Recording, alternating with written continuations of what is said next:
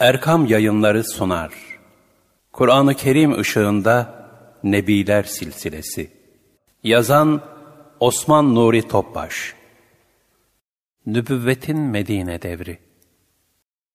Hükümdarları İslam'a davet. Hicri 7. yıl.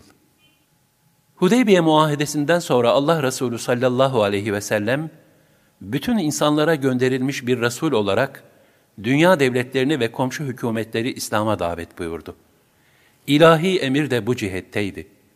Ey Resulüm de ki, ey insanlar! Gerçekten ben sizin hepinize göklerin ve yerin sahibi olan Allah'ın elçisiyim. El-Araf 158 Ya eyyüher Resulü bellig ma unzile ileyke min Rabbike ve illem tef'al fema bellagte risaletehu Vallahu ya'simuke minen nas. Ey Resul! Rabbinden sana indirileni bütün insanlara tebliğ et. Eğer bunu yapmazsan, onun sana verdiği peygamberlik vazifesini yapmamış olursun. Allah seni insanlardan koruyacaktır. El-Maide 67 Biz seni bütün insanlar için bir müjdeci, ve Allah'ın azabıyla korkutucu olmak üzere gönderdik. Lakin insanların pek çoğu bunu bilmezler. Sebe 28 Allah Resulü sallallahu aleyhi ve sellemin dünya devletlerini ve komşu hükümetleri İslam'a daveti yazılı mektup şeklinde oldu. Bunların en meşhurları altı veya sekiz tanedir. Resulullah sallallahu aleyhi ve sellem her bir mektubu sahabinin güzidelerinden birine vererek yollamıştır. Eshabtan Dıhyetül Kelbi, Bizans İmparatoru Heraklius'un mektubunu götürdü. 628 yılında Persleri mağlup eden Bizans İmparatoru Heraklius, zafer dönüşü Suriye'de bulunduğu sırada, Hz. Peygamber sallallahu aleyhi ve sellemin kendisini İslam'a davet eden mektubu eline geçti. Bu mektuba kızmaktan ziyade ona alaka duyan, ve bilhassa bu tebliğin nasıl bir şey olduğunu öğrenmek isteyen Bizans imparatoru, bu konuda sual sorabilmek için Hz. Peygamber sallallahu aleyhi ve sellemin hemşehrilerinden bazılarının yanına getirilmesini emretti.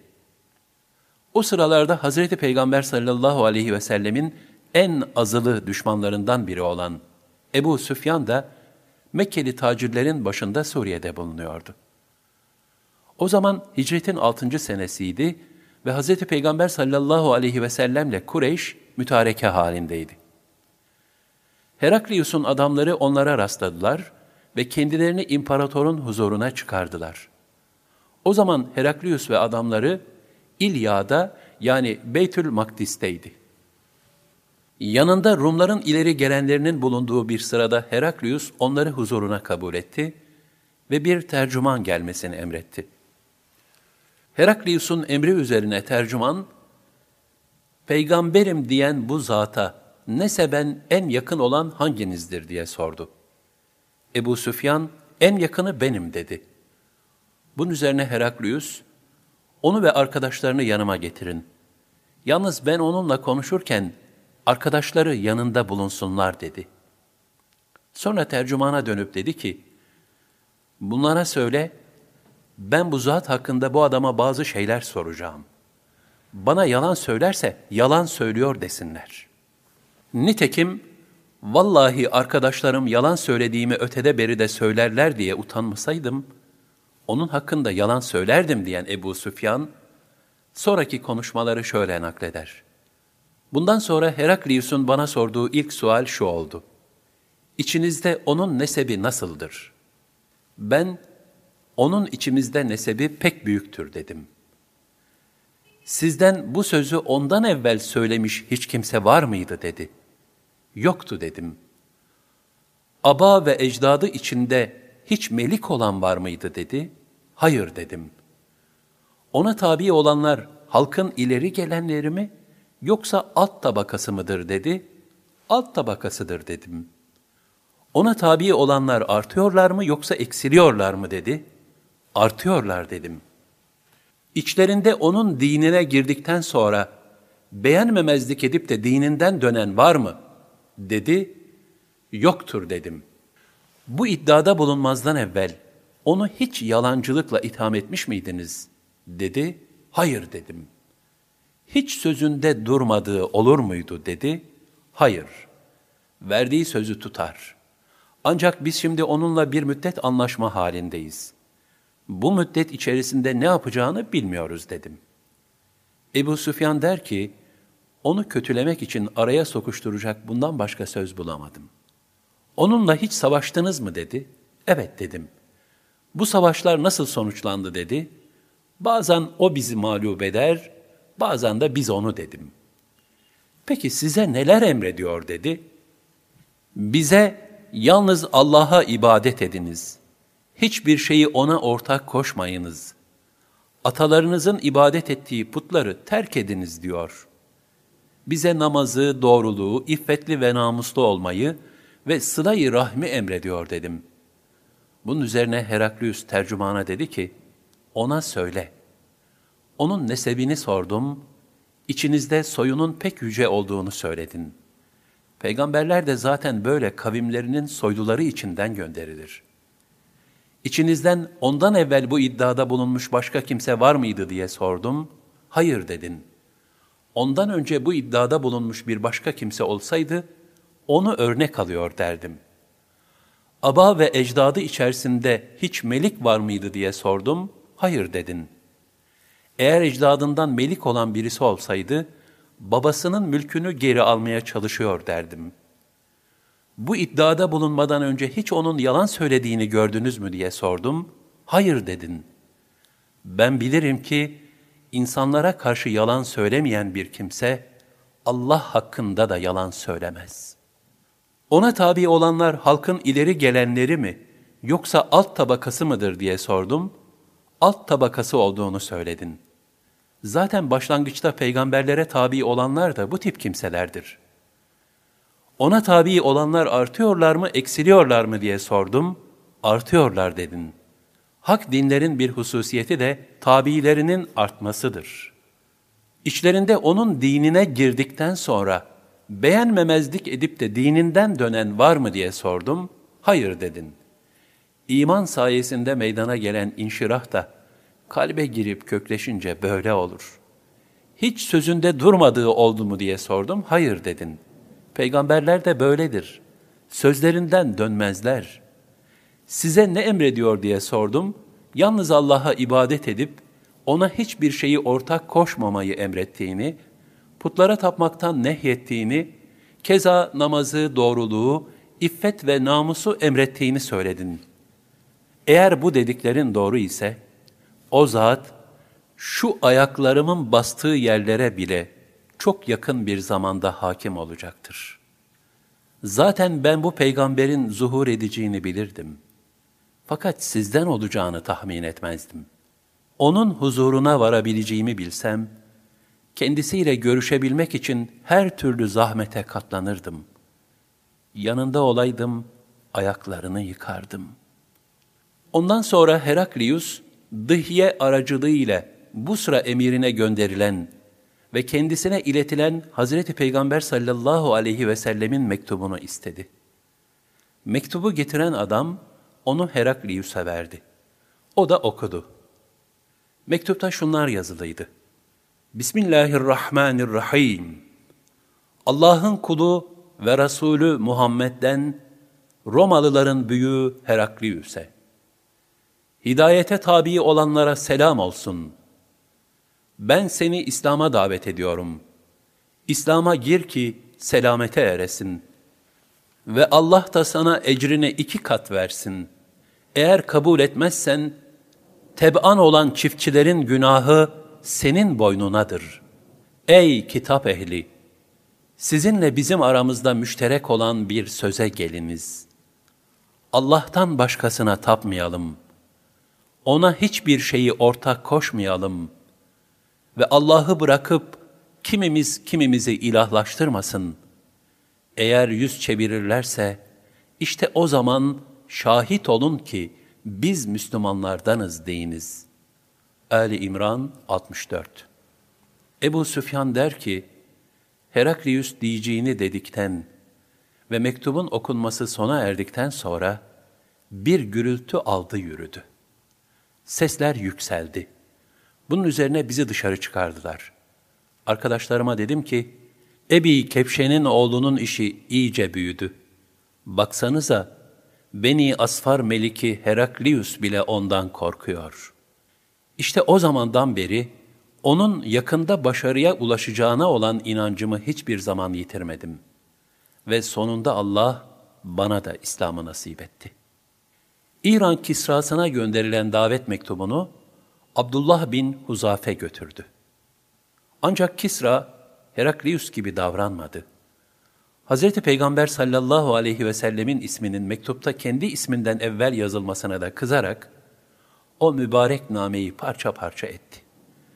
Elçiye de ağır hakaretlerde bulundu. Allah Resulü sallallahu aleyhi ve sellem durumu öğrenince sekinet içinde Kisra'nın devleti de öylece parça parça olacak buyurdular. Nitekim Allah Resulü sallallahu aleyhi ve sellemin bu mucizesi Hulefai Raşidin devrinde gerçekleşti. Ve Kisra'nın toprakları tamamen Müslümanların eline geçti. Allah Resulü sallallahu aleyhi ve sellemin davet mektubu ve onu getiren peygamber elçisini en iyi karşılayan Habeş kralı Necaşi oldu. Umeyr bin Ümeyye vasıtasıyla Necaşi'ye verilen mektupta, İslam'a davetle birlikte Hazreti Meryem ve Hazreti İsa hakkında da kısa bir malumat bulunmaktaydı. İslam'a daha önce Habeşistan'a hicret etmiş bulunan Müslümanlardan az çok öğrenmiş olup, bu hususta baştan beri müspet bir tavır sergileyen Necaşi, bu davet mektubuyla iman ufuklarına kanat açtı. O sırada yanında bulunan Ebu Talib'in büyük oğlu Hazreti Cafer'in huzurunda kelime-i şehadet getirerek Müslüman oldu. Sonra Resulullah sallallahu aleyhi ve sellemin arzusu dolayısıyla oradaki muhacirleri de iki gemiye bindirerek gönderdi. Ayrıca Hazreti Peygamber sallallahu aleyhi ve selleme iman ettiğini bildiren bir mektup yolladı. Mektup şöyledir. Bismillahirrahmanirrahim. Allah'ın Resulü Muhammed sallallahu aleyhi ve selleme Necaşi tarafından. Ya Resulallah, selam sana olsun. Allah'ın rahmet ve bereketi de, kendisinden başka hiçbir ilah olmayan Allah, beni İslam'a iletti.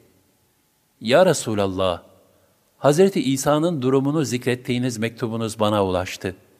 Yerin ve göğün Rabbine yemin ederim ki, Hazreti İsa da kendi hakkında zikrettiğiniz şeylerden fazla bir şey söylememiştir. Onun tebligatı da hep buyurduğunuz gibidir. Bize tebliğe memur olduğunuz İslam'ın esaslarını öğrendik. Amcanoğlu Cafer Tayyar'la diyarımıza hicret eden ashabını misafir ettik. Ben şehadet ederim ki sen Allah'ın Resulüsün. Sözünde sadıksın, haksın ve musaddaksın, tasdik edilmişsin.'' Ya Resulallah, ben sana senin temsilcin olan amcan oğlunun vasıtasıyla biat ettim. Onun önünde alemlerin Rabbi olan Allah'a teslim oldum. Sana oğlum Ürina'yı gönderiyorum. Sadece kendime malikim. Eğer sana gelmemi istersen, ey Allah'ın Resulü, hemen gelirim. Ben şehadet ederim ki söylediklerin haktır. Ey Allah'ın Resulü, sana selam olsun.'' Mısır valisi Mukavkıs da Allah Resulü sallallahu aleyhi ve sellemin davetini hoş karşıladı. O son bir peygamber daha çıkacağını biliyordu. Fakat onun Şam mevkiinden zuhur edeceğini zannediyordu. Bu zan kendisinin hakikate tabi olmasına perde oldu. Ve Mukavkıs iman edemedi. Ancak mektubu getiren Hatip bin Ebi Beltea ile çeşitli hediyeler, bir binek ve iki de cariye gönderdi.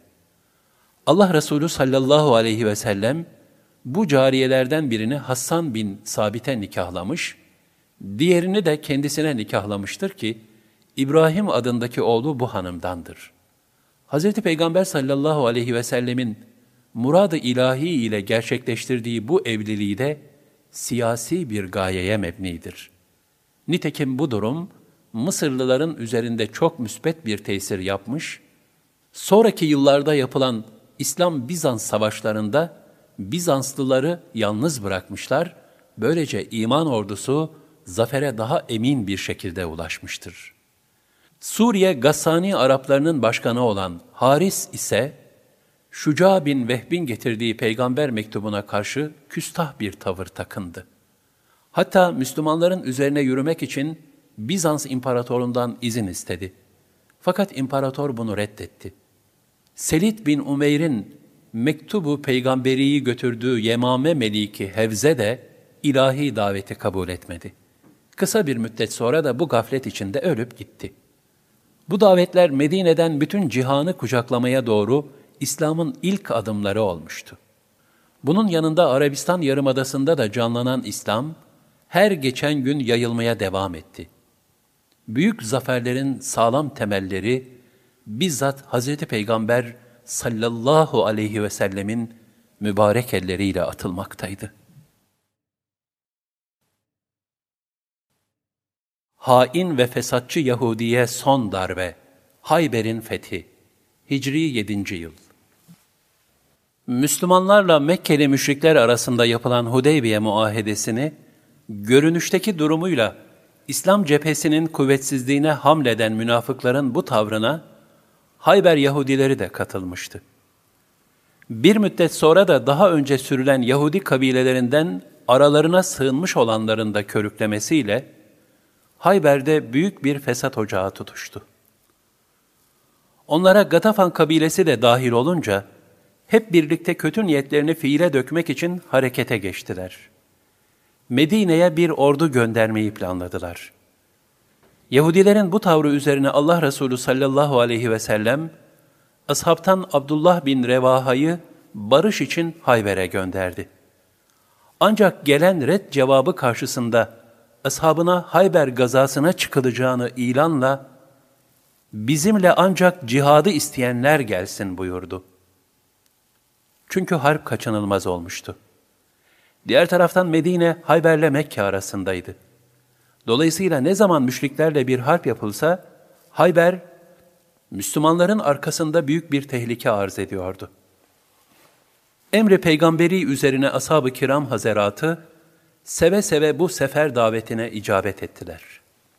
Ancak Allah Resulü sallallahu aleyhi ve sellem ashabını bir yandan cihada çağırırken, diğer taraftan Hudeybiye'de bulunmayanları orduya kabul etmedi. Çünkü daha önceki harplerde aralarında ganimet maksadıyla sızan münafıkların en zor anlarda yaptıkları ihanetler, iman ordusu için çok yıpratıcı olmuştu.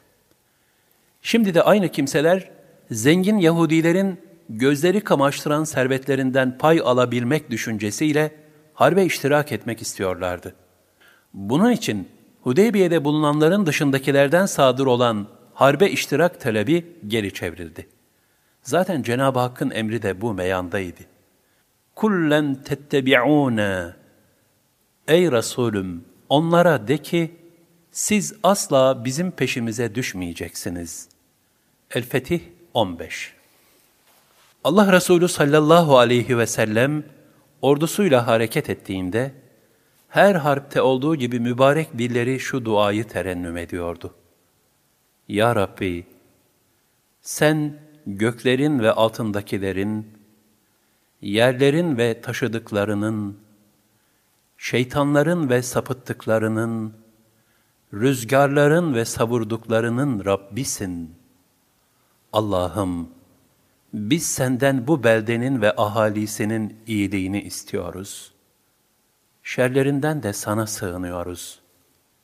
Resulullah sallallahu aleyhi ve sellem, ordu karargahını Gatafan ve Hayber arasında bulunan Raci'de kurdu. Böylece iki müttefikin birbirlerine yardım için birleşmelerini engellemiş oldu. Nitekim Hayber Yahudilerinin yardım istemesi üzerine harekete geçen Gatafanlılar, önlerinin kesilmiş olduğunu görünce korkarak geri döndüler. Böylece harbe tek başlarına girmek zorunda kalan Hayber Yahudileri de kalelerine kapanarak savaşmak zorunda kaldılar. Kuşatma günlerce sürdü. Müslümanların erzakları tükenmek üzereydi. Muharebe şartları iyice güçleşmişti. Bu esnada Allah Resulü sallallahu aleyhi ve sellem şöyle buyurdu. Yarın sancağımı öyle bir kimseye vereceğim ki, onun elleriyle Allah Hayber'in fethini ihsan buyuracak. O kimse Allah'ı ve Resulünü sever. Allah ve Resulü de onu sever. Ertesi gün sancağı vermek üzere Hazreti Ali radıyallahu anh'ı çağırdı. Gözleri ağrıdığından koluna girip getirdiler. Hazreti Peygamber sallallahu aleyhi ve sellem Ali radıyallahu anh'ın bu durumunu görünce onun ağrıyan gözlerine okuyarak mübarek nefesleriyle üfledi. Allah'ın arslanı Hazreti Ali biiznillah şifa buldu. Bundan sonra Resulullah sallallahu aleyhi ve sellem ona zırh giydirip sancağı vererek şöyle buyurdular. Ya Ali, haydi ilerle. Önce onları İslam'a davet et. Şayet bu davetinle bir kişi Müslüman olsa, bu sana kızıl develer verilmesinden daha hayırlıdır. O gün Yahudilerin en namlı harpçileri öldürüldü. Hayber fethedildi. Hayber'in sekiz kalesi vardı. Bunlardan iki tanesi hiç dövüşmeden kalelerini teslim ettiler. Böylece mucizatı peygamberi tahakkuk etti. Bu harpte Yahudiler 93 ölü, müminler de 15 şehit verdiler. Hayber zaferinden sonra Yahudiler kendi arazilerinde yarıcı olarak kalmak istediler. Bunun için Allah Resulü sallallahu aleyhi ve sellem bütün Yahudileri sürgün etmedi. Bu mümbit toprakları işleyip yıllık kazançlarının yarısını vermek üzere Yahudileri yarıcı olarak kabul etti. Öyle ki bu Yahudiler Hazreti Ömer devrine kadar bu hal üzere yerlerinde kaldılar. Hayber fethinin tamamlandığı sırada Habeşistan'ın 16 kişilik hicret kafilesi Hazreti Cafer'in başkanlığında Medine'ye dönmüşlerdi. Resulullah sallallahu aleyhi ve sellemin Hayber'e gittiğini öğrenince yollarına devam edip Allah Resulü sallallahu aleyhi ve selleme kavuştular. Resulullah sallallahu aleyhi ve sellem Hazreti Cafer'e önce yaratılış ve ahlak itibarıyla bana ne kadar benziyorsun buyurdular.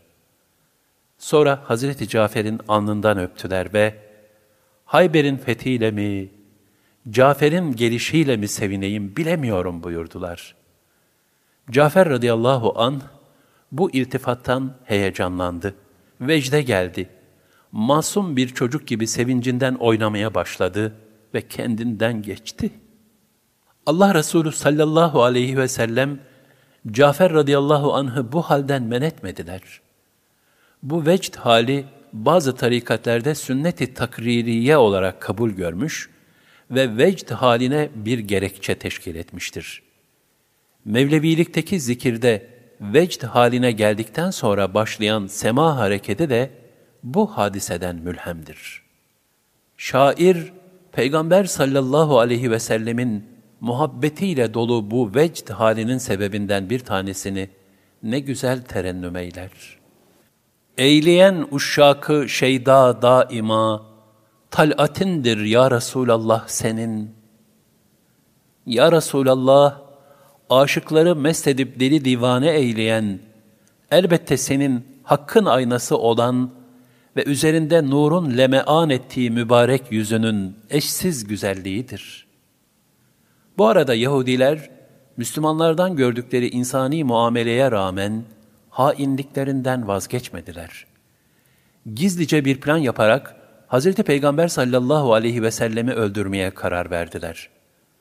Bedbaht Yahudi yürekleri henüz önceki cürümlerinin neticesi ortadayken, kendilerini diğer Yahudi kabileleri gibi sürgün etmeyip affeden yüce peygambere, böyle bir ihanete tevessülle bir kere daha ne kadar rezil bir millet olduklarını gösterdiler. Bu sinsi ihaneti gerçekleştirmek için Yahudi başkanlarından Haris'in kızı Resulullah sallallahu aleyhi ve sellemi ashabıyla birlikte yemeğe davet etti. Önlerine de kızarmış zehirli bir et koydu.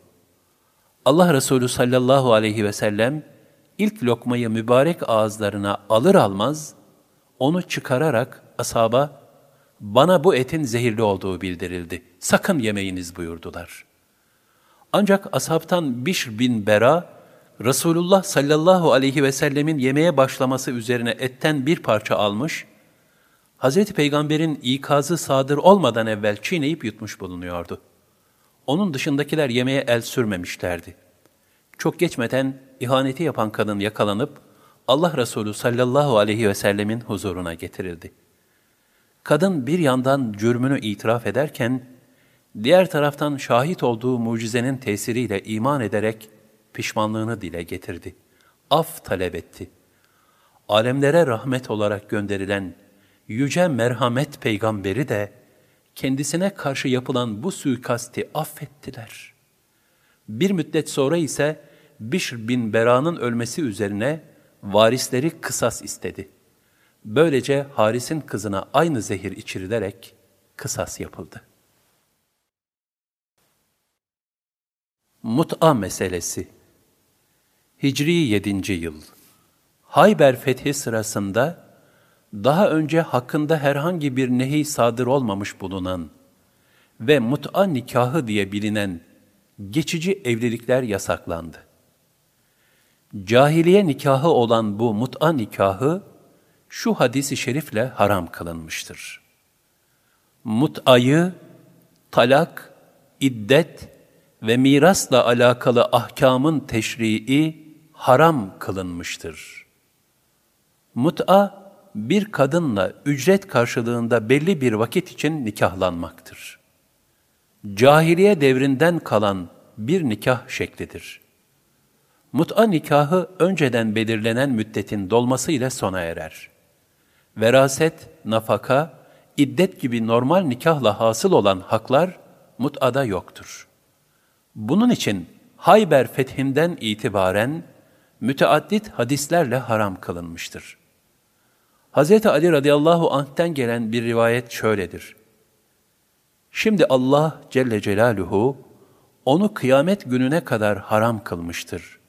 Kimin yanında mut'a nikahlı bir kadın varsa artık ona yol versin. Onlara ücret olarak verdiklerinizden de herhangi bir şeyi geri almayın. Hz. Peygamber sallallahu aleyhi ve sellem Tebük seferindeyken Seniyyetül Veda'da mola vermişlerdi. Orada ağlayan kadınlar gördüler ve onların niçin ağladıklarını sordular. Cevaben, bunlar üzerlerine mut'a yapılan kadınlardır dediler. Bunun üzerine Allah Resulü sallallahu aleyhi ve sellem, mut'ayı İslam'ın nikah, talak, iddet ve mirasla ilgili hükümleri haram kılmıştır buyurdular. Bu itibarla mut'a yoluyla nikahlanan kadın ne zevcedir ne de cariyedir.'' Mut'a ehli sünnet ulemasına göre müttefekun aleyh olarak zina kabul edilmiştir. Mut'anın toplumdaki feci neticeleri şunlardır. A. Çocukların ziyan edilmesi. Bu çocuklar babasız yetiştikleri için zina mahsulü gibi terbiyeden mahrum yetişirler. Kız çocuklarında bu facia daha da büyür. B. Babanın münasebet kurduğu kadının mut'a veya normal nikahla bilmeden babanın oğluyla aile kurma ihtimali vardır. Hatta bir babanın kızıyla, kızının kızıyla, oğlunun kızıyla, kız kardeşinin kızıyla, yani kendisine nikahın ebediyen haram olduğu kimselerle bilmeden beraber olma ihtimali vardır. Bu hal mahzurların en büyüklerinden biridir. Tarihte bunun birçok acı misalleri yaşanmıştır.'' C. Birçok defalar mut'a yapan kimsenin mirasının taksim edilememesi. Çünkü bu kişinin varislerinin ne sayısı, ne isimleri ne de yerleri bilinemez. Mut'a nikahının getireceği bu mahzurlar gerçekten çok vahimdir.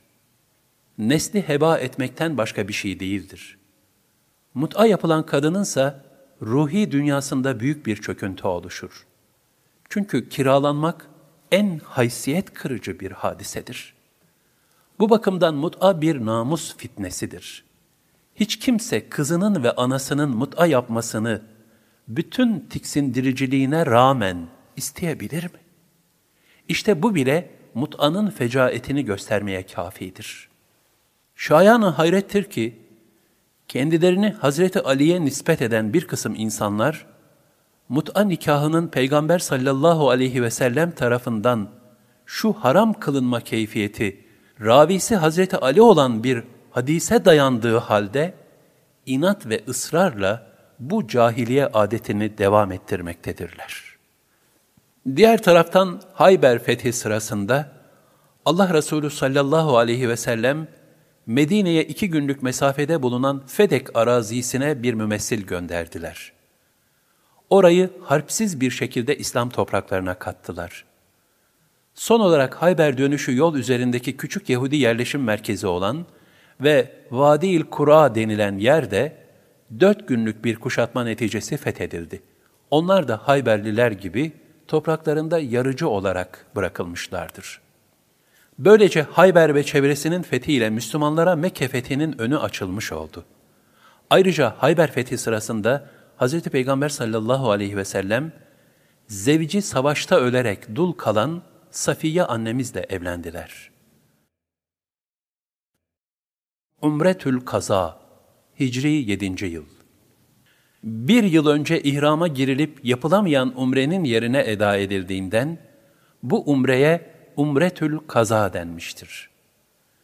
Hudeybiye'de yapılan anlaşma çerçevesinde Allah Resulü sallallahu aleyhi ve sellem, bir yıl sonra 2000 ashabı ile umre için Medine'den hareket ettiler.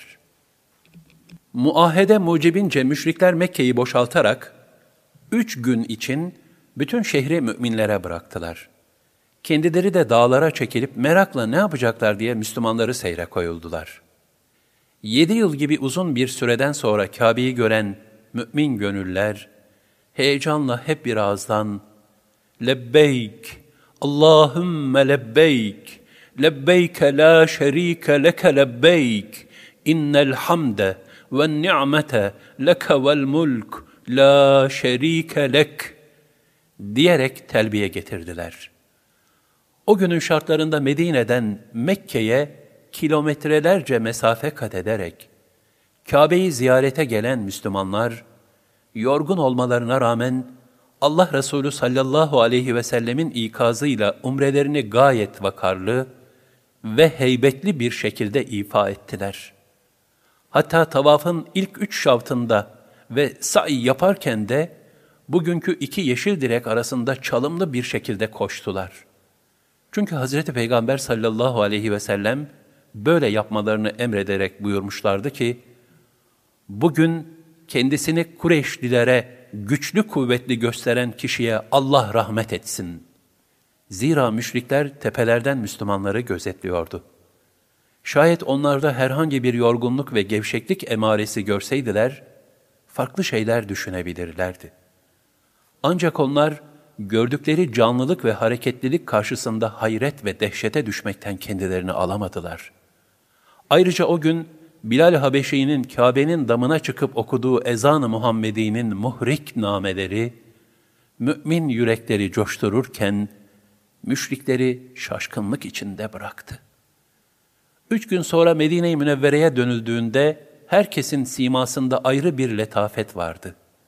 İlk Kabe ziyareti gerçekleşmiş, Allah Resulü sallallahu aleyhi ve sellemin bir yıl önce görüp müjdesine verdiği rüya tahakkuk etmişti.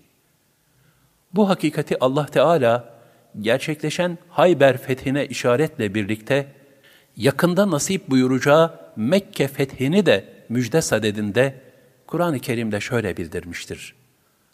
Andolsun ki Allah, elçisinin rüyasını doğru çıkardı. Allah dilerse, siz güven içinde başlarınızı tıraş etmiş ve kısaltmış olarak korkmadan Mescid-i Haram'a gireceksiniz. Allah sizin bilmediğinizi bilir. İşte bundan önce size yakın bir fetih verildi. Bütün dinlerden üstün kılmak üzere peygamberini hidayet ve hak din ile gönderen O'dur. Şahit olarak Allah yeter. El-Fetih 27-28 Allah Resulü sallallahu aleyhi ve sellemin ashabıyla yaptığı kaza umresi, Mekkeliler üzerinde büyük bir tesir bıraktı. Çok geçmeden Kureyş'in ileri gelenlerinden müstakbel Suriye Fatihi Halid bin Velid, Osman bin Talha, müstakbel Mısır Fatihi Amr bin As gibi zatlar, iman edenler kervanına dahil oldular. Bir avuç sahabinin yazdığı destan, Mute Harbi, Hicri 8. yıl. Allah Resulü sallallahu aleyhi ve sellemin İslam'a davet için birer mektupla hükümdarlara ve valilere gönderdiği elçiler, gittikleri yerlerdeki krallar kendilerine hakaret de etse, elçiye zeval olmaz kaidesince, sağ salim bir şekilde Medine'ye dönüyorlardı. Ancak bunlardan Busra emiri Şurah bile giden Haris bin Umeyr'in durumu farklı oldu. Nasipsiz zalim Şurahbil, o mübarek sahabiyi elçilik kaidelerini çiğneyerek hunharca şehit etti. Allah Resulü sallallahu aleyhi ve sellem, Hz. Haris'in bu şekilde şehadetine çok üzüldü. Açıktan açığa İslam'a karşı bir tecavüz hükmündeki bu hareket, Müslümanları hiçe saymak manası taşıdığından, derhal 3000 kişilik bir ordu hazırladı. Aksi takdirde Medine İslam Devleti'nin itibarı zedelenir, kötü neticeler tahakkuk edebilirdi.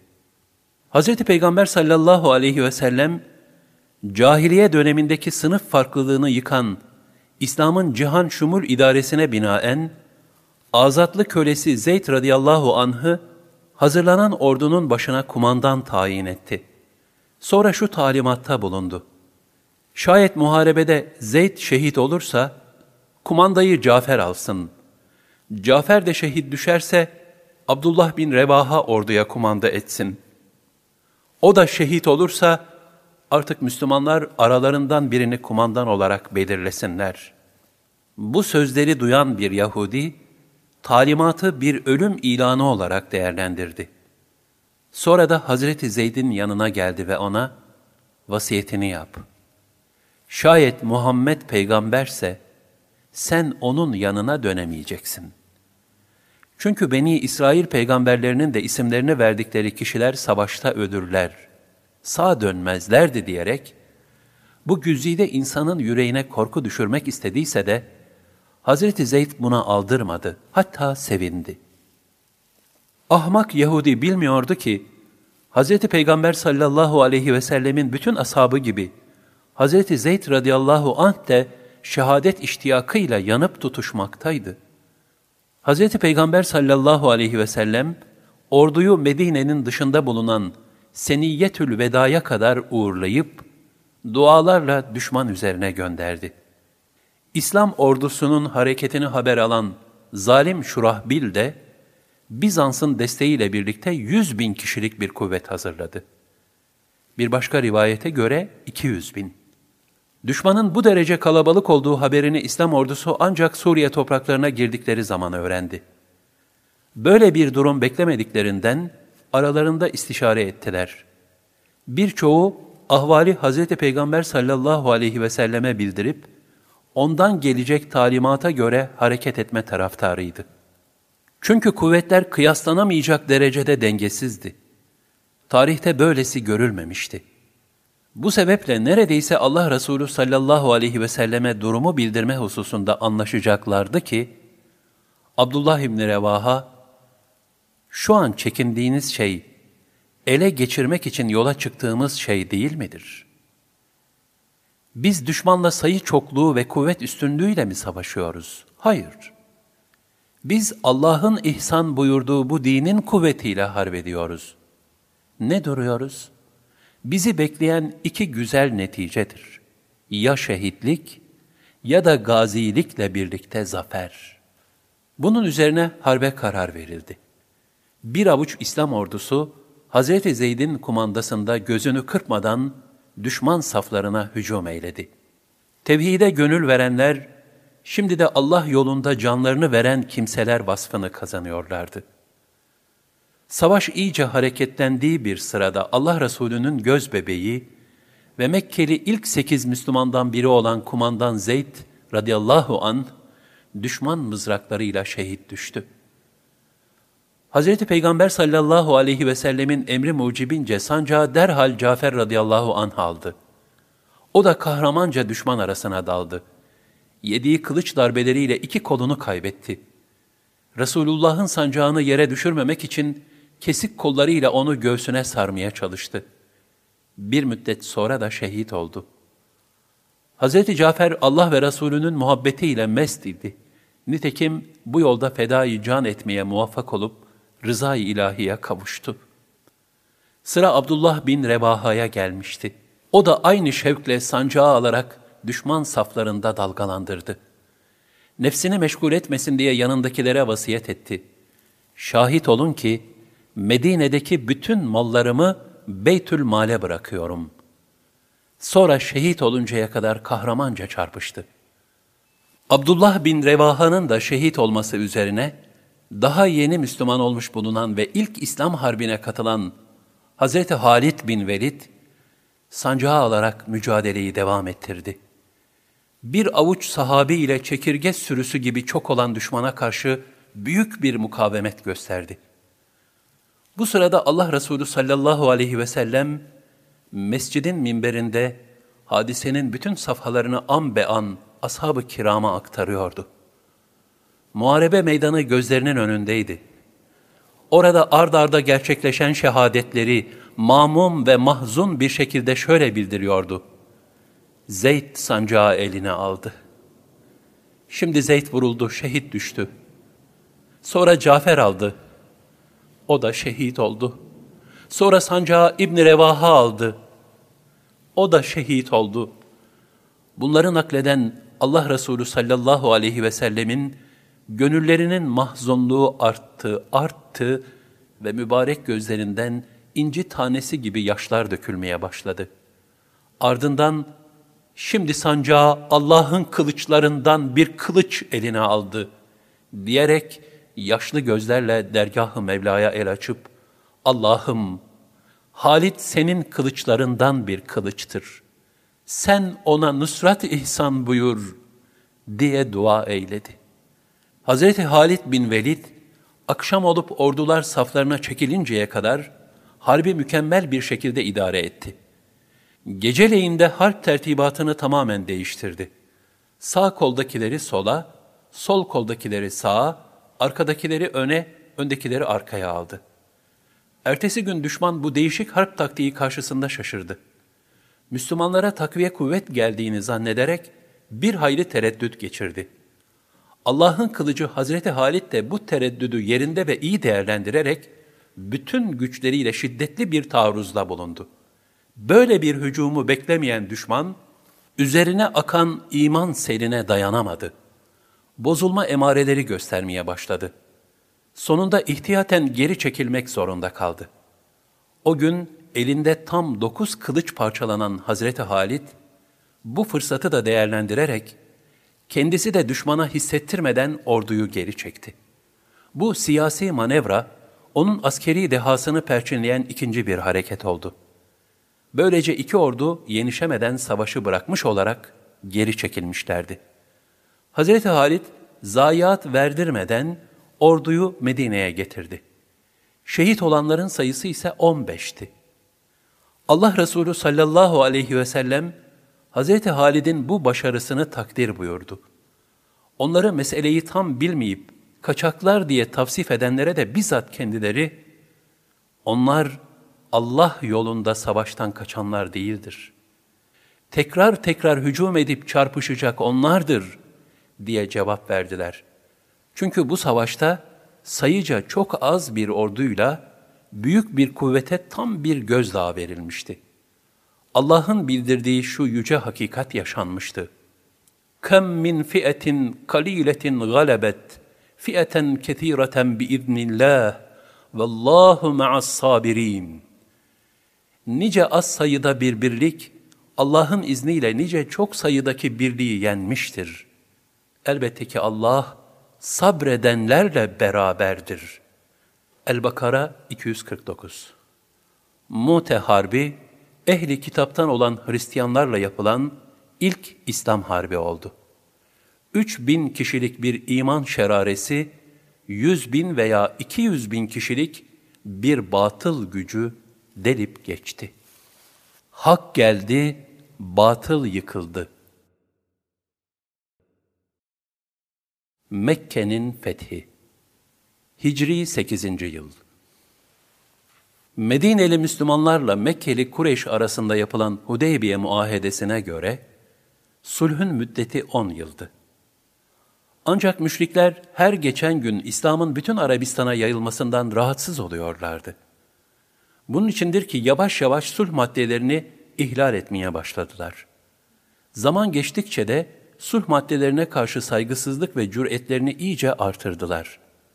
Hatta kendilerine bağlı bulunan Beni Bekir kabilesini kışkırtarak Huzaalıların üzerine saldırttılar. Kendi işlerinden bazıları da bu deni cinayete iştirak etti. Allah Resulü sallallahu aleyhi ve selleme bağlı olan Huzaa kabilesi Müslümandı. Baskına uğradıklarında namaz esnasındaydılar. Büyük bir katliamla kimi secdede, kimi rükuda, kimi kıyamdayken şehit edildiler.'' Durum derhal Allah Resulü sallallahu aleyhi ve selleme bildirildi. Hz. Peygamber sallallahu aleyhi ve sellemin kendisine haberi ilk getiren Amr bin Salim'i dinlerken mübarek gözleri doldu. İnci taneleri gibi damlalar gül yanaklarını ıslattı. Son derece hüzünlenmişti. Teselli sadedinde gönlü yaralı Amr'a, sen yardım olundun ey Amr diye buyurdular.'' Hemen ashabının güzideleriyle durumu müzakere ettiler.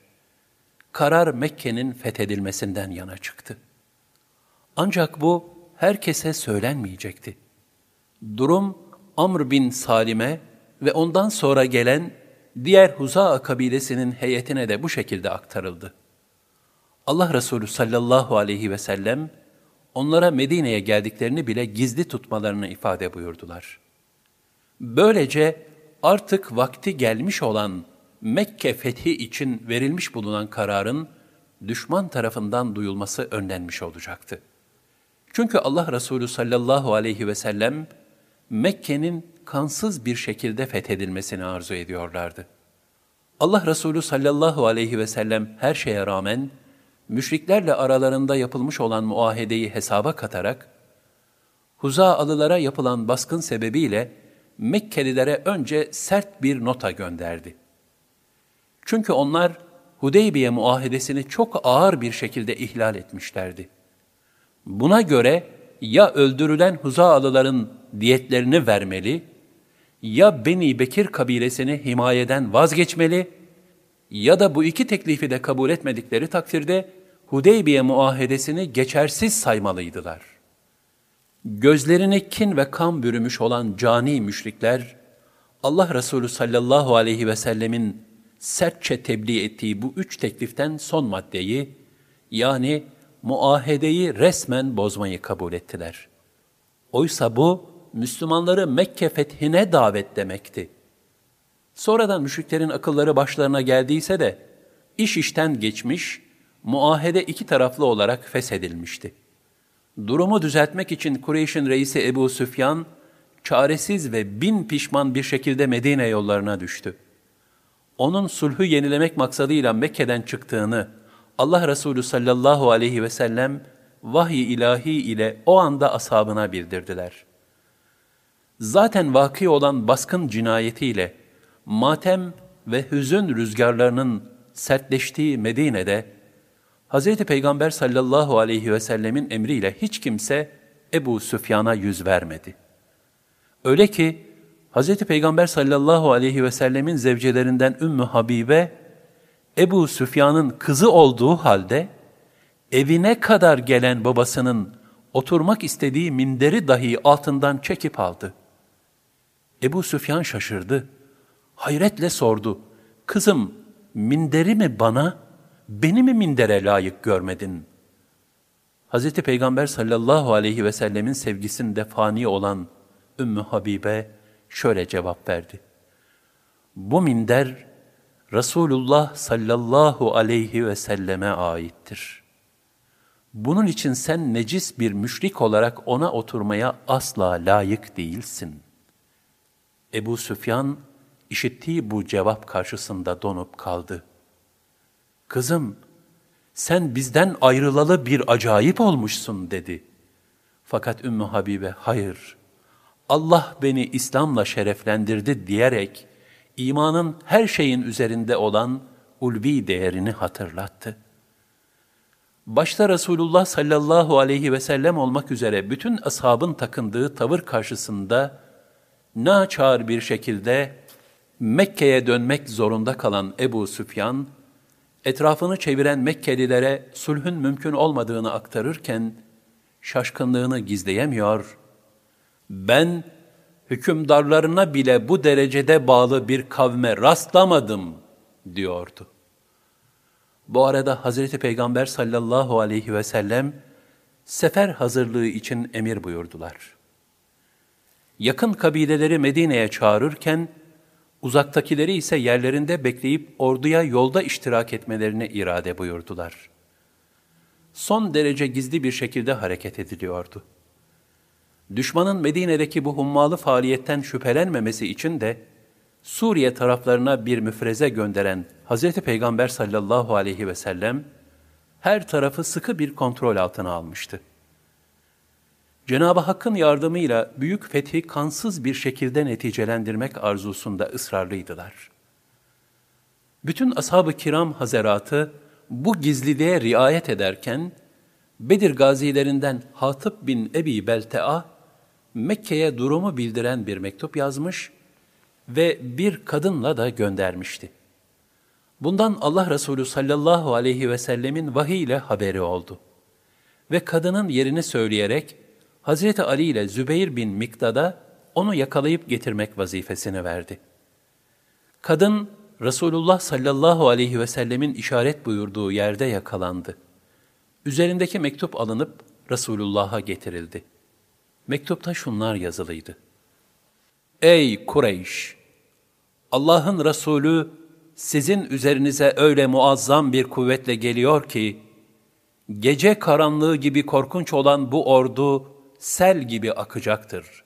Allah'a yemin ederim ki, Resulullah üzerinize tek başına da gelse, Allah onu size galip kılacak, verdiği vaadi yerine getirecektir. Şimdiden başınızın çaresine bakın. Aslında bu ifadeler gerçeğe aykırı ve ihanetle dolu değildi. Ama gizli kalması icap eden bir hakikat, düşmana ifşa ediliyordu. Bu yüzden Hazreti Peygamber sallallahu aleyhi ve sellem bu işi yapan Hatip'i derhal yanına çağırtıp sordu. Ey Hatip, bunu niye yaptın? Bedir gazilerinden olan Hatip, büyük bir pişmanlık ve nedamet içinde, Ya Resulallah, yanınızda bulunan muhacirlerin Mekke'de aile ve mallarını koruyacak kimseleri var. Benimse kimsem yok. Ben de bu mektupla onların arasında minnettarlık kazanarak ailemi, çoluk çocuğumu korumak istedim. Yoksa vallahi ben onların casusu değilim. Ben bu işi dinimden dönmek gibi bir fenalıkla da işlemedim. Müslüman olduktan sonra ben asla küfre razı olmam. Vallahi benim Allah ve Resulüne olan imanım sonsuzdur. Asla dinimi değiştirmiş değilim dedi. Bunun üzerine rahmetin mihrabı olan Hz. Peygamber sallallahu aleyhi ve sellem, Hatip kendisine doğru müdafaa etti buyurdular ve onu affettiler. Hatip'in boynunu vurmak isteyen Hazreti Ömer'e de Cenab-ı Hakk'ın Bedir Harbi'ne katılanların yaptığı hataları af buyuracağını hatırlattılar. Bununla birlikte Allah Resulü sallallahu aleyhi ve sellem o sırada nazil olan ayet-i kerimeler muvacehesinde Allah düşmanlarıyla dostluk yapılmaması gerektiği hususunu da başta hatip olmak üzere ashab-ı kirama tebliğ buyurdular. Ey iman edenler! Eğer benim yolumda savaşmak ve rızamı kazanmak için çıkmışsanız, benim de düşmanım, sizin de düşmanınız olanlara sevgi göstererek, gizli muhabbet besleyerek onları dost edinmeyin. Oysa onlar size gelen gerçeği inkar etmişlerdir. Onlar Rabbiniz Allah'a inandığınızdan dolayı peygamberi de sizi de yurdunuzdan çıkardılar. Ben sizin saklı tuttuğunuzu da, açığa vurduğunuzu da en iyi bilenim. Sizden kim bunu yaparsa, onları dost edinirse, doğru yoldan sapmış olur.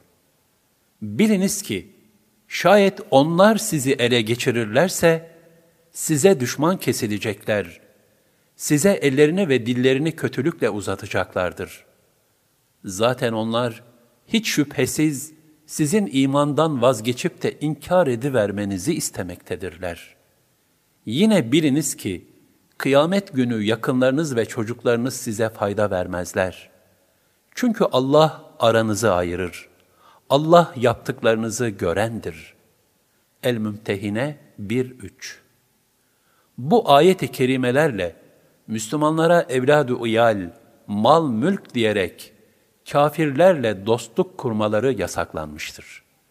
Nitekim Hazreti Nuh aleyhisselam da iman etmeyip suda boğulan oğlu Kenan hakkında Cenab-ı Allah'a iltica ederek Ya Rabbi o benim ehlimdendir dediğinde Hazreti Mevla tarafından Ey Nuh o senin ehlinden değildir hitabıyla ikaz edilmiş, ardından hakkında bilgin olmayan bir şeyi benden isteme.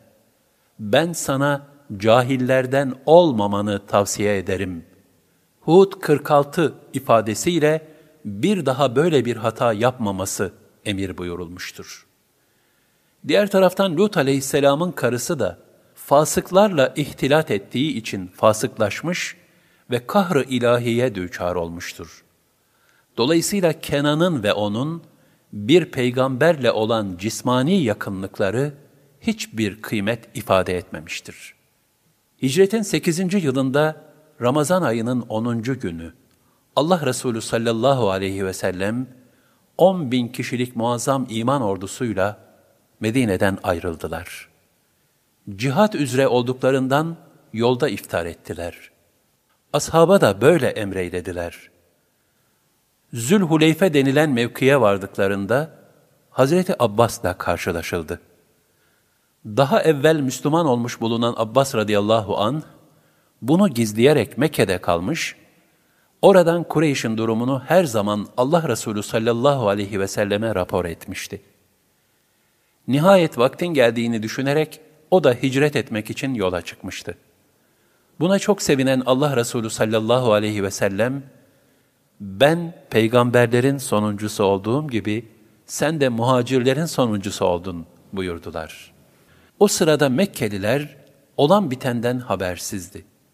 İslam ordusunun beldelerine bir konaklık Merruz Zahran Vadisi'ne yerleşip, Resulullah sallallahu aleyhi ve sellemin emriyle her birliğin ayrı ayrı ateş yakmasıyla oluşan ihtişamlı manzarayı gördüklerinde dehşete kapıldılar.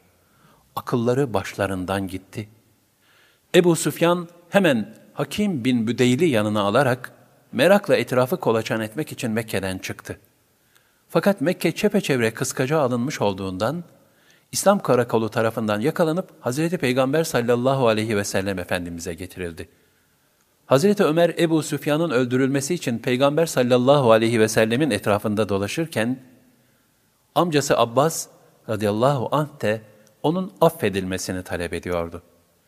Eşsiz siyasi dehasıyla, değişik bir harp taktiği uygulayan Allah Resulü sallallahu aleyhi ve sellem, amcasına hitap ederek, Ebu Süfyan'ı al, ordunun geçit yerine götür. İslam ordusunun ihtişamını seyrettir buyurdu. Bu Kureyş'in reisi olan Ebu Süfyan'ı, müşriklerin Müslümanlara karşı boş yere çaba göstermesini engelleyecek bir haleti ruhiyeye hazırlamak demekti. Böylece müşrikler, mukavemet göstermeyince kan dökülmesi de önlenmiş olacaktı.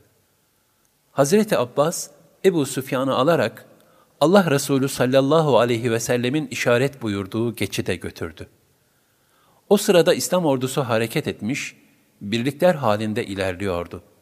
Her kafilenin imanlı yüreklerinden taşan Allahu Ekber sadaları arşa kadar yükselerek fezayı bir ağ gibi örmekteydi. Ebu Süfyan'ın bu manzara karşısında gözleri kamaştı. Allah Resulü sallallahu aleyhi ve sellemin birliği geçerken de dehşet ve hayretini gizleyemeyerek, ''Ey Abbas, kardeşinin oğlu saltanatını ne kadar da büyütmüş.'' dedi. Abbas radıyallahu an müdahale etti. Hayır, bu saltanat değil, nübüvvettir dedi. Ebu Süfyan da evet evet diyerek doğruladı. Sonra oradan ayrılarak Hazreti Peygamber sallallahu aleyhi ve sellemin yanına geldiler. Alemlerin efendisi sordular. Ey Ebu Süfyan! Hala la ilahe illallah diyeceğin vakit gelmedi mi? Ebu Süfyan biraz düşündükten sonra kelime-i tevhidi söyledi. Ancak Hazreti Peygamber sallallahu aleyhi ve sellemi tasdik cümlesini telaffuz etmemişti. Hazreti Peygamber sallallahu aleyhi ve sellem tekrar sordular. Benim Allah'ın Resulü olduğumu söyleyeceğin vakit gelmedi mi? Cenab-ı Hakk'ın Kur'an-ı Kerim'deki Ey Resulüm de ki Allah'a ve Resul'e itaat ediniz. Eğer yüz çevirirlerse muhakkak ki Allah kafirleri sevmez. Ali İmran 32 beyanından da yalnızca Allah'a iman ve itaatin kafi olmadığı açıkça anlaşılmaktadır. Dolayısıyla sadece Allah'a veya sadece Resul'e iman ve itaat eden kimseler, ayete göre Allah'ın sevmediği kafirler olarak vasıflandırılmaktadır. Böyle kimselerin toptan inkar edenlerle arasında hiçbir fark yoktur. Zira mühim olan, kulun aciz ve noksan idrakine göre değil, ilahi iradenin arzusu ve emri istikametinde iman eylemektir. O halde Allah Teala Resulüne dinin bir rüknü sadedinde bu payeyi vermiş ve müminlere de imanın şartı olarak ona şehadet ve itaati emretmişken, bugün bir takım gafil kimselerin Resul'e itaati ilahi beyana rağmen kaldırmak demek olan sünnet-i seniyyeleri kabul etmemeleri ve sığ ve dar idrakleriyle sadece Kur'an bize yeter demeleri, zahirde Kur'an'a bağlılık ifade eden şu sözlerine bile ne kadar ters ve cahilane yahut hainane bir harekettir. Ebu Süfyan bu suale biraz mühlet istediyse de, Hazreti Abbas'ın ikazıyla kelime-i şehadeti bütünüyle terennüm etti. Bunun üzerine Allah Resulü sallallahu aleyhi ve sellem onu taltif sadedinde Mekke halkının emniyette olacağı yerleri sayarken, kalbini İslam'a ısındırmak için Ebu Süfyan'ın evini de zikrederek şöyle buyurdular. Kim ki mescidi harama girerse emindir. Kim ki evinden dışarı çıkmazsa emindir. Kim ki Ebu Süfyan'ın evine sığınırsa o da emindir. Serbest bırakılan Ebu Süfyan Mekke'ye dönerken, Allah Resulü sallallahu aleyhi ve sellem de ashabına son hitabını irat buyuruyordu. Size karşı herhangi bir saldırı vakı olmadıkça hiç kimseye kılıç çekmeyiniz.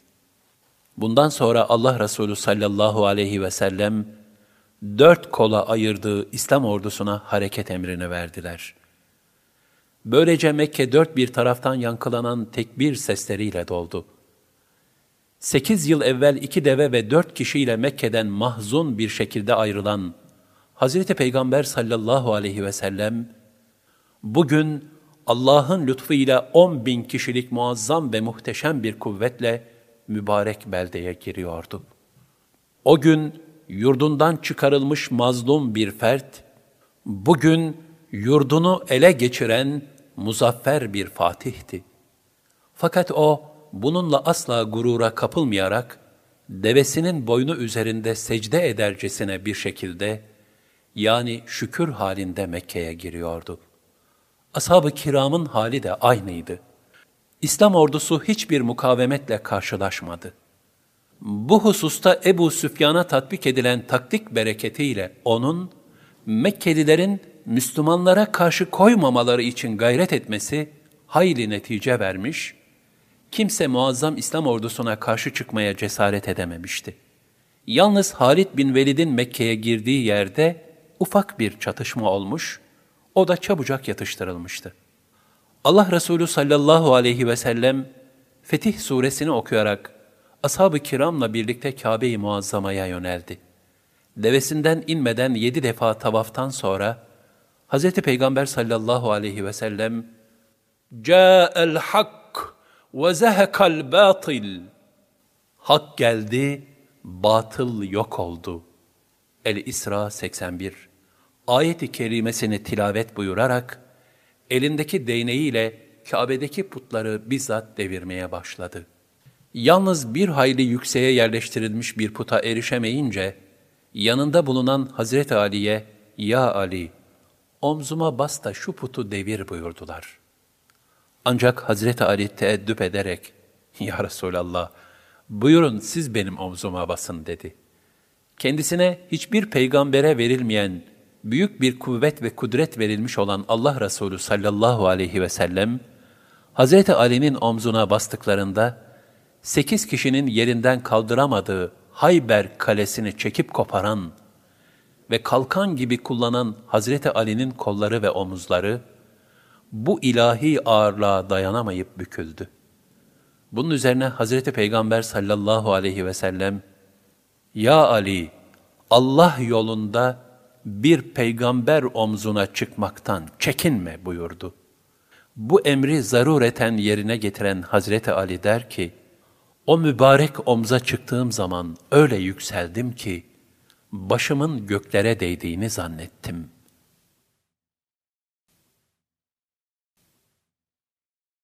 Af Bayramı Bu sırada Kureyşliler Mescid-i Haram'a dolmuş, haklarında verilecek hükmü bekliyorlardı.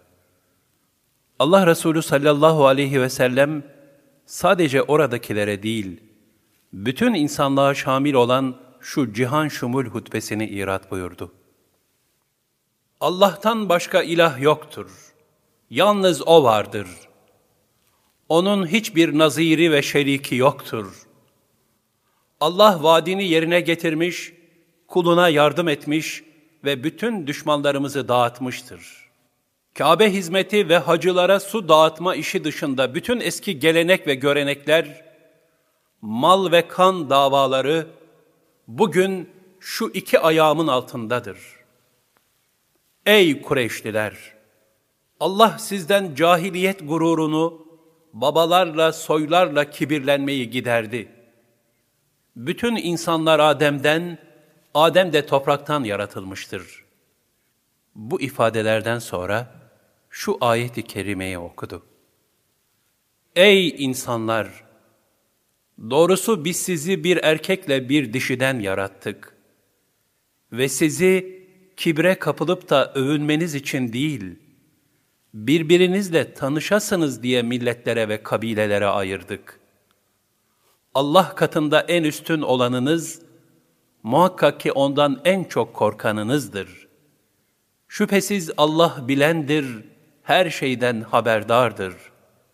El-Hucurat 13 Artık Mekke, Hudeybiye'nin bir müjdesi olarak, af, sulh, emniyet ve hidayetin iç içe olduğu ruhani bir fetihle asli sahiplerine, yani ciğer parelerine sinesini açmıştı. ızdırap, zulüm ve meşakkatlerle dolu Mekke hasreti de nihayet bulmuştu yılların hüznü sürura inkılap etmişti. İşte bunun büyük bir şükranesi olarak tarihin en büyük affını sergilemek üzere Allah Resulü sallallahu aleyhi ve sellem Mekke halkına Ey Kureyş topluluğu! Şimdi benim sizin hakkınızda ne yapacağımı sanırsınız? diye sordu. Kureyşliler, biz senin hayır ve iyilik yapacağını umarak, hayır yapacaksın deriz. Sen kerem ve iyilik sahibi bir kardeşsin. Kerem ve iyilik sahibi bir kardeş oğlusun dediler. Bunun üzerine Hazreti Peygamber sallallahu aleyhi ve sellem Efendimiz, ben de Hazreti Yusuf'un kardeşlerine dediği gibi, Bismillahirrahmanirrahim, La tethribe aleykumul yevme yagfirullahu lekum ve huve erhamur rahimin.'' Size bugün hiçbir başa kalkma ve ayıplama yok. Allah sizi affetsin. Şüphesiz O, merhametlilerin en merhametlisidir diyorum. Haydi gidiniz, artık serbestsiniz buyurdu. Bir diğer hitabında da, bugün merhamet günüdür. Bugün Allah'ın Kureyşlileri İslamiyetle güçlendireceği, üstünleştireceği bir gündür buyurdu. Bunun neticesinde birçok Müslüman katili ve canileri bile hidayet şerefine erdiler. Uhud Harbi'nde Hz. Peygamber sallallahu aleyhi ve sellemin amcası, Hz. Hamza'nın ciğerini hırsından dişleyen Hint de, imanı mukabilinde Mekke'nin fethi günü affa mazhar oldu. Hint, Allah Resulü sallallahu aleyhi ve sellemin arkasına geçip, Ya Resulallah, beni tanıdın mı? dedi. Hz. Peygamber sallallahu aleyhi ve sellem, Uhud Harbi'nden beş yıl geçtiği halde, Hind'in sevinç çığlığını unutamadığını belirterek, ben o çığlığı hiç unutur muyum? şeklinde cevap verdiler. Kelime-i tevhidin şanı hürmetine Hind'i de bağışladılar. Ebu Cehil'in oğlu İkrim'e sayılı İslam düşmanlarındandı. Mekke'nin fethinden sonra Yemen'e kaçmıştı. Karısı Müslüman olarak onu Hazreti Peygamber sallallahu aleyhi ve sellemin yanına getirdi. Alemlere rahmet olarak gönderilen Allah Resulü sallallahu aleyhi ve sellem, İkrime'yi memnuniyetle karşılayarak, ''Ey göçmen suvari, hoş geldin.'' dediler. Ve Müslümanlara karşı yaptığı zulmü yüzüne vurmayıp affettiler. Habir bin Esed de bir İslam düşmanıydı. Mekke'den Medine'ye devenin üzerinde hicret ederken, kasten Hz. Peygamber sallallahu aleyhi ve sellemin kızı Zeynep radıyallahu anhayı deveden aşağı itmişti. Hz. Zeynep hamile olduğundan çocuğunu düşürmüş ve ağır bir şekilde yaralanmıştı. Habir bin Esed, bunun gibi daha birçok suç işlemişti. Mekke fethinden sonra kaçmak istedi ancak başaramadı. Daha sonra iman ederek huzuru saadete geldi. Hz. Peygamber sallallahu aleyhi ve sellem onu da affetti. Çünkü Kur'an-ı Kerim'de خُذِ الْعَفْوَ وَأْمُرْ بِالْعُرْفِ وَاَعْرِضْ عَنِ الْجَاهِلِينَ Ey Resulüm! Sen af yolunu tut, bağışla, uygun olanı emret, cahillere aldırış etme. El-Araf 199 buyuruluyordu. Hz. Peygamber sallallahu aleyhi ve sellem canlı bir Kur'an'dı. Kur'an ahlakı da en güzel bir şekilde onda sergileniyordu. Kendine ait bütün suçları hiç tereddüt etmeden yürekten affederdi. Lakin umuma karşı işlenen suçlar için hakkı tutup kaldırıncaya ve hak sahibinin hakkını alıncaya kadar onu kimse sakinleştiremezdi. Nitekim Mekke'de kabına varılmaz cihan şumul bir affın sergilenmesi yanında, bazı ıslah olmaz cani ve hain müşriklerin de görüldükleri yerde ümmetin menfaati için öldürülmeleri hususunda emri peygamberi sadır olmuştur. Mekkeliler Hz. Peygamber sallallahu aleyhi ve sellemin bütün insanlığa numune olarak sergilediği af bayramının sürurunu yaşarken öğle vakti girmişti. Hz. Peygamber sallallahu aleyhi ve sellem her zaman olduğu gibi yine ezan okuması için Hz. Bilal'e emretti. Bilal radıyallahu an bir zamanlar köle olarak akıl almaz işkencelerle ehad, ehad diye inlediği günleri hatırladı. Artık zulüm zevale ermişti. Şimdi hürdü ve zafer kazanmış bir iman ordusuyla Mekke'deydi. Allah'a şükrederek Kabe-i Muazzama'nın üstüne çıktı. Yakıcı nameleriyle ezana başladı. Öyle içli ve yanık bir ezan okuyordu ki, bütün Mekke dağları ve seması bu ulvi sada ile örülüyordu. Gökler mütebessim, yerler mesrur oldu. O gün okunan ezan Muhammedi, müminlere ebedi bir hatıraydı. Bu manzarayı gören müşriklerden birkaçı, yazıklar olsun bize. Köleler kadar da olamadık. Onlar nerelere ulaştı, bizler ne halde kaldık? diye önceden yaptıklarına yani o ana kadar hakikatten gafil kalmalarına hayıflandılar.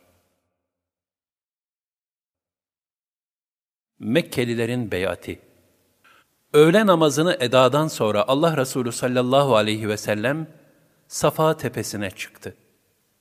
Mekkelilerin beyatlerini kabul etti. Önce erkekler Müslümanlık ve cihat üzere Hazreti Peygamber sallallahu aleyhi ve selleme beyat ettiler. Sonra kadınlar beyat etti. Kadınların beyati hususunda Allah Teala Resulullah sallallahu aleyhi ve selleme şöyle buyurmuştu. Ey Peygamber! İman eden kadınlar Allah'a ortak koşmamak, hırsızlık etmemek, zinada bulunmamak, çocuklarını öldürmemek, elleriyle ayakları arasında bir iftira uydurmamak, hiçbir güzel işte sana asi olmamak üzere sana geldiklerinde onların biatini al. Onlar için Allah'tan mağfiret dile. Şüphesiz ki Allah gafurdur, rahimdir. El-Mümtehine 12 Kadınların beyati sözle ve Resulullah sallallahu aleyhi ve sellemin elini batırdığı bir su kabına ellerini batırmak suretiyle tahakkuk etmiş, onlarla musafaha şeklinde bir biat hiçbir zaman vaki olmamıştır. Emaneti ehline veriniz.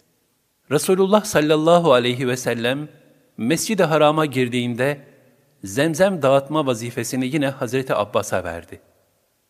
Ancak Kabe hizmetini o ana kadar güzelce yürüten Osman bin Talha, Beytullah'ın kapısını kilitledi ve anahtarı teslim etmekten kaçınarak, senin Allah'ın Resulü olduğunu kabul etseydim, engel olmazdım dedi. Bunun üzerine Hazreti Ali radıyallahu anh de onun kolunu bükerek anahtarları zorla aldı ve Kabe'nin kapısını açtı. Allah Resulü sallallahu aleyhi ve sellem de Kabe'ye girip iki rekat namaz kıldı. Daha sonra Hazreti Ali, vuku bulan bu hadise dolayısıyla Hazreti Abbas radıyallahu anh'ın da teşvikiyle Kabe hizmetinin Abdülmuttalip oğullarında birleştirilmesini Resulullah sallallahu aleyhi ve sellem'den talep eyledi. Hazreti Peygamber sallallahu aleyhi ve sellem önce bu talebi kabul edecek olduysa da aşağıdaki ayet-i kerimenin nazil olması üzerine bu vazifeyi tekrar Osman bin Talha'ya tevdi eyledi. Allah Teala buyurur, Allah size emanetleri ehline vermenizi, insanlar arasında hükmettiğiniz zaman adaletle hükmetmenizi emreder. Allah size böylece ne güzel öğüt veriyor. Şüphesiz ki Allah işiten ve görendir. En-Nisa 58 Bu ayeti kerimenin nüzulünden hemen sonra Hazreti Ali, emri peygamberi muvacehesinde anahtarları Osman bin Talha'ya teslim etti. Ve ayrıca ondan özür diledi. Bu adalet ve hakkın tevzii karşısında şaşıran Osman bin Talha da büyük bir itminan içinde kelime-i şehadeti ikrar ederek Müslüman oldu.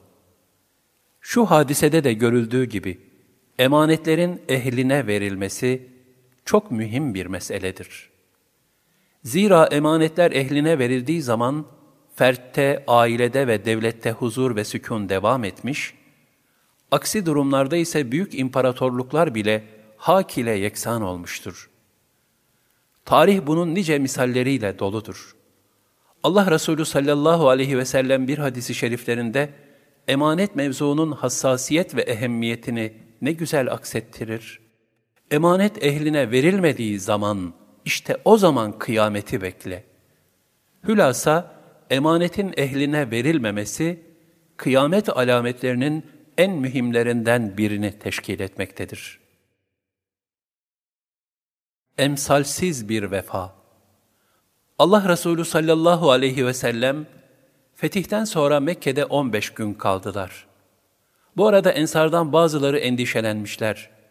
Hz. Peygamber sallallahu aleyhi ve sellemin bir daha Medine'ye dönüp dönmeyeceklerini düşünüyorlardı. Çünkü Allah Teala ona doğup büyüdüğü mübarek ve mukaddes yerin fethini nasip buyurmuştu. Safa tepesinde dua etmekte olan Hazreti Peygamber sallallahu aleyhi ve sellem, Ensar-ı kiramın bu tedirginliklerini sezdiler. Duaları bittikten sonra onları teşrif ederek, konuştuğunuz nedir? diye sordular. Onlar da endişelerini dile getirince, Allah Resulü sallallahu aleyhi ve sellem büyük bir vefa örneği olarak şöyle buyurdular. Ey Ensar! Öyle bir şey yapmaktan Allah'a sığınırım. Ben sizin memleketinize hicret ettim. Hayatım hayatınız, ölümüm de sizin yanınızdır. Bu ifadelerden sonra Ensar'ın endişesi zail oldu.''